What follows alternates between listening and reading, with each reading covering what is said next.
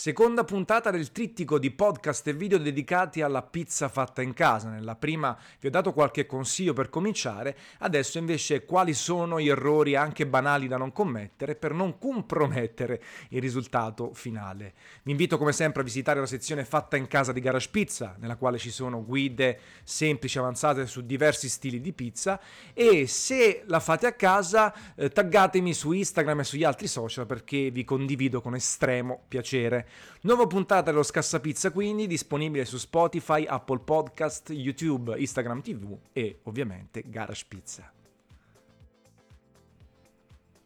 Gli errori che si possono commettere sono tanti, ma fanno parte anche del percorso di crescita e di presa di confidenza con la pizza fatta in casa. Più volte si fa, eh, meno errori si fanno e più si capisce dove andare a parare, qual è il prodotto che si vuole ottenere, perché poi esistono tantissimi stili, bisogna dialogare tra virgolette con il forno magari elettrico ad incasso di casa fino poi a comprare magari strumenti più adeguati, più avanzati, più costosi, un po' come quando c'è una passione, si approfondisce e si è disposti a spendere più soldi per il forno con temperatura più alta, con una tipologia di eh, calore prodotto differente. Però sono fasi avanzate, lo, ve l'ho detto anche nel podcast precedente, eh, cominciate a sperimentare con gli strumenti che avete a disposizione, non spendete un capitale perché è inutile fino a quando non si padroneggia l'argomento, la materia prima e si capisce un po' di più cosa si sta facendo.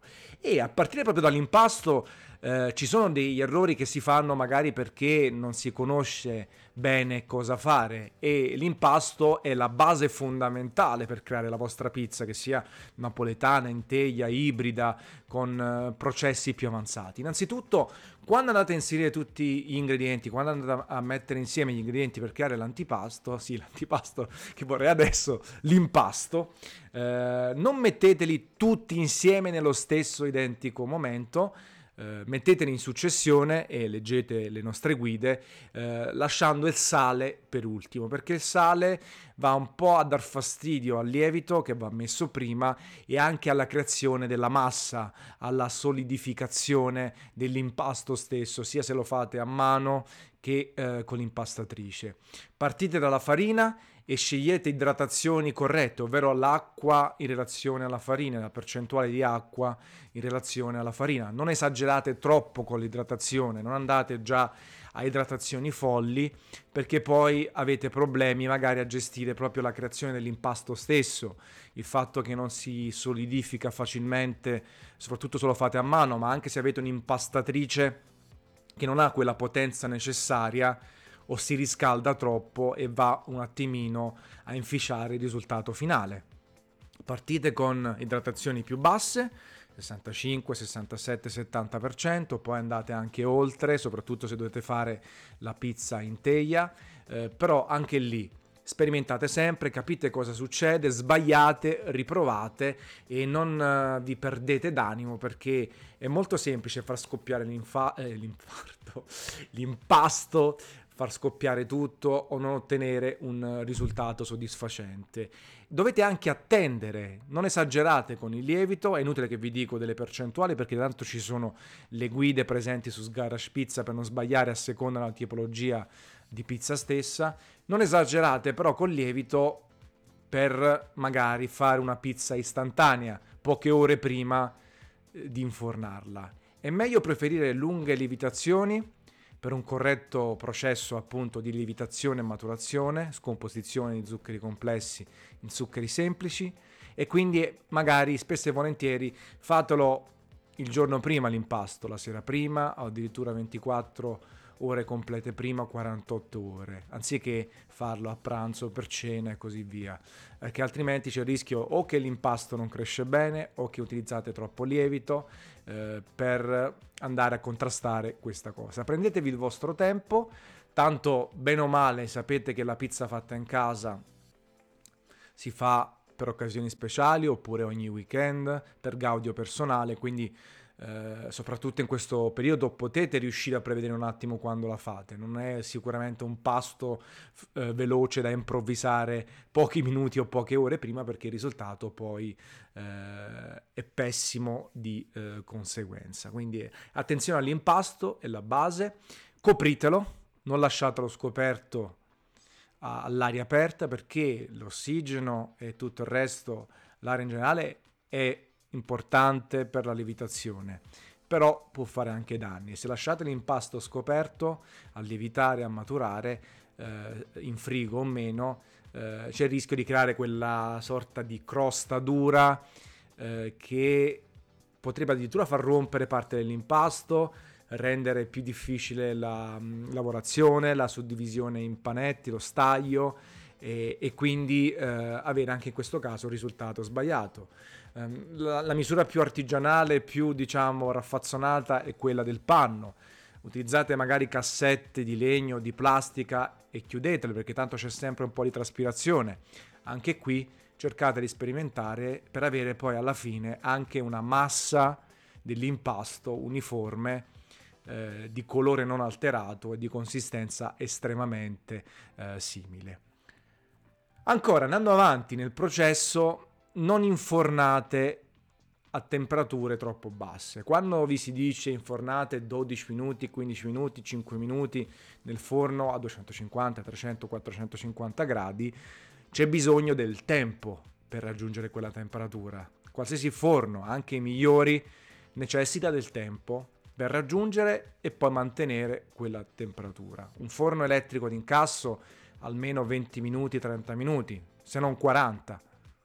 E allora utilizzate la strumentazione sua, che non è sempre infallibile, e quel pirometro, termometro che ormai si trova veramente a basso prezzo, anche quello non è proprio super preciso, però vi dà un'idea della classe, della fascia di temperatura che avete raggiunto. Poi se avete il forno a gas esterno e interno, quello a legna, magari si riesce a raggiungere la temperatura in tempi minori, ma nemmeno questo è detto e non tutti i forni hanno le stesse caratteristiche, le stesse performance di utilizzo. Vedete, comunque raggiungete la temperatura di cottura, aspettate, altrimenti c'è il rischio di creare poi una pizza dura, non cotta in maniera uniforme, che necessita di più tempo e purtroppo più tempo può portare poi all'effetto biscottato o comunque a, una, mm, a, una, a, un rovinare tutto il processo di impasto che avete fatto, tutta l'accortezza che avete avuto per l'impasto. Quindi è importante eh, poi scegliere la temperatura giusta. In base poi ancora alla tipologia di pizza, perché napoletana e teglia già hanno processi completamente differenti. L'idratazione che avete scelto, la farina, tutto quello che avete creato. E quindi seguite una ricetta innanzitutto per cominciare. Poi come tanti pizzaioli casalinghi che leggo eh, con grande piacere o che, col quale ho un, un dialogo su Instagram eh, poi ognuno sperimenta e può ottenere risultati differenti. Si parte magari da una ricetta si parte da alcune nozioni poi si sperimenta e si va verso la direzione che più aggrada, addirittura inventandone di propri nel momento in cui si ha padronanza del mezzo. Però attenzione ovviamente alle temperature eh, e al tipo di forno che utilizzate, fino ad arrivare agli ingredienti stessi. Non infornate tutti gli ingredienti assieme, state attenti al prodotto che volete ottenere. Se fate una pizza in teglia che magari necessita di 15-20 minuti di cottura, i latticini non li mettete subito all'interno, metteteli negli ultimi minuti, negli ultimi 3 minuti, 4 minuti, 2 minuti a seconda del tipo di latticino e della temperatura ehm, di cottura, perché altrimenti c'è il rischio di farli divenire troppo secchi, addirittura bruciarli completamente o nella parte superiore, così come il pomodoro, che però in realtà sopporta lungo tempo di cottura, o l'olio. Vi do questo questo hint, questa, questa presa di coscienza. Se mettiamo dell'olio su una pizza che viene cotta per 60-90 secondi a 450-500 gradi, questo olio avrà una temperatura di uscita inferiore a un olio che viene messo in cottura a 200-250 gradi, ma per 15-20 minuti.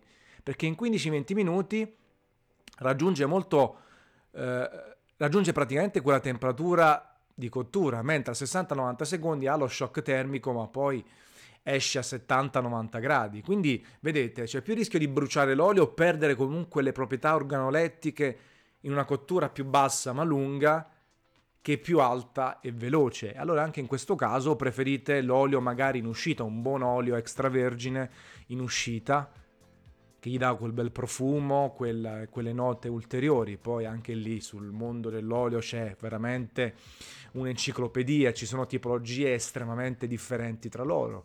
E tutti gli altri ingredienti, non, non tutti vogliono la cottura completa, alcuni a metà, altri vanno bene in uscita a me piace molto il concetto dell'ingrediente cotto, perché in uscita siamo tutti bravi no? eh, a mettere roba anche di estrema qualità. E, e, quindi lì si perde un po' quel romanticismo, quella tecnica, quella voglia di sperimentare abbinamenti, farciture e, e cose messe insieme. Ci sta ovviamente di contro che alcuni ingredienti non possono essere cucinati, al massimo soltanto scottati e basta. Ci può stare ed è anche il bello di sperimentare e provare un po' tutto quello che la nostra cucina, non soltanto la nostra italiana, ha ad offrire, tutto il ben di Dio. Quindi comunque attenzione sempre, li si sperimenta e, e bisogna essere anche estremamente critici con se stessi. Ehm, non bisogna dire guardate che figata, bisogna essere orgogliosi dei propri risultati man mano che si ottengono, eh, però bisogna anche dire ok posso fare di più, posso fare di meglio, non sono soddisfatto del risultato, questo ingrediente può essere più buono ancora se cotto giustamente, l'impasto, eh, essere più soddisfacente al morso e in tutte le altre fasi. E quindi bisogna essere autocritici e provare a migliorare sempre di più, sia esteticamente, ma soprattutto della sostanza, ma anche esteticamente perché talvolta eh, portare a un gusto estetico porta anche a un gusto poi eh, finale del prodotto e viceversa. Le due cose spesso vanno insieme perché la cucina è sempre stata così, magari eh, nei, eh, mille anni fa no, ovviamente, però è sempre stata anche una questione di estetica perché un piatto bello da vedere già vi prepara poi al mangiarlo. Quindi al di là dei social, l'estetica, il profumo sono cose fondamentali che poi vanno confermate chiaramente dal gusto. Questo è quanto. Scrivete nei commenti col vostro feedback, taggatemi sui social. Se volete aggiungere ulteriori errori da non commettere nella preparazione della pizza fatta in casa, sono soltanto che felice. Nel frattempo vi ringrazio, al prossimo video e la solita capata in bocca. Ciao a tutti.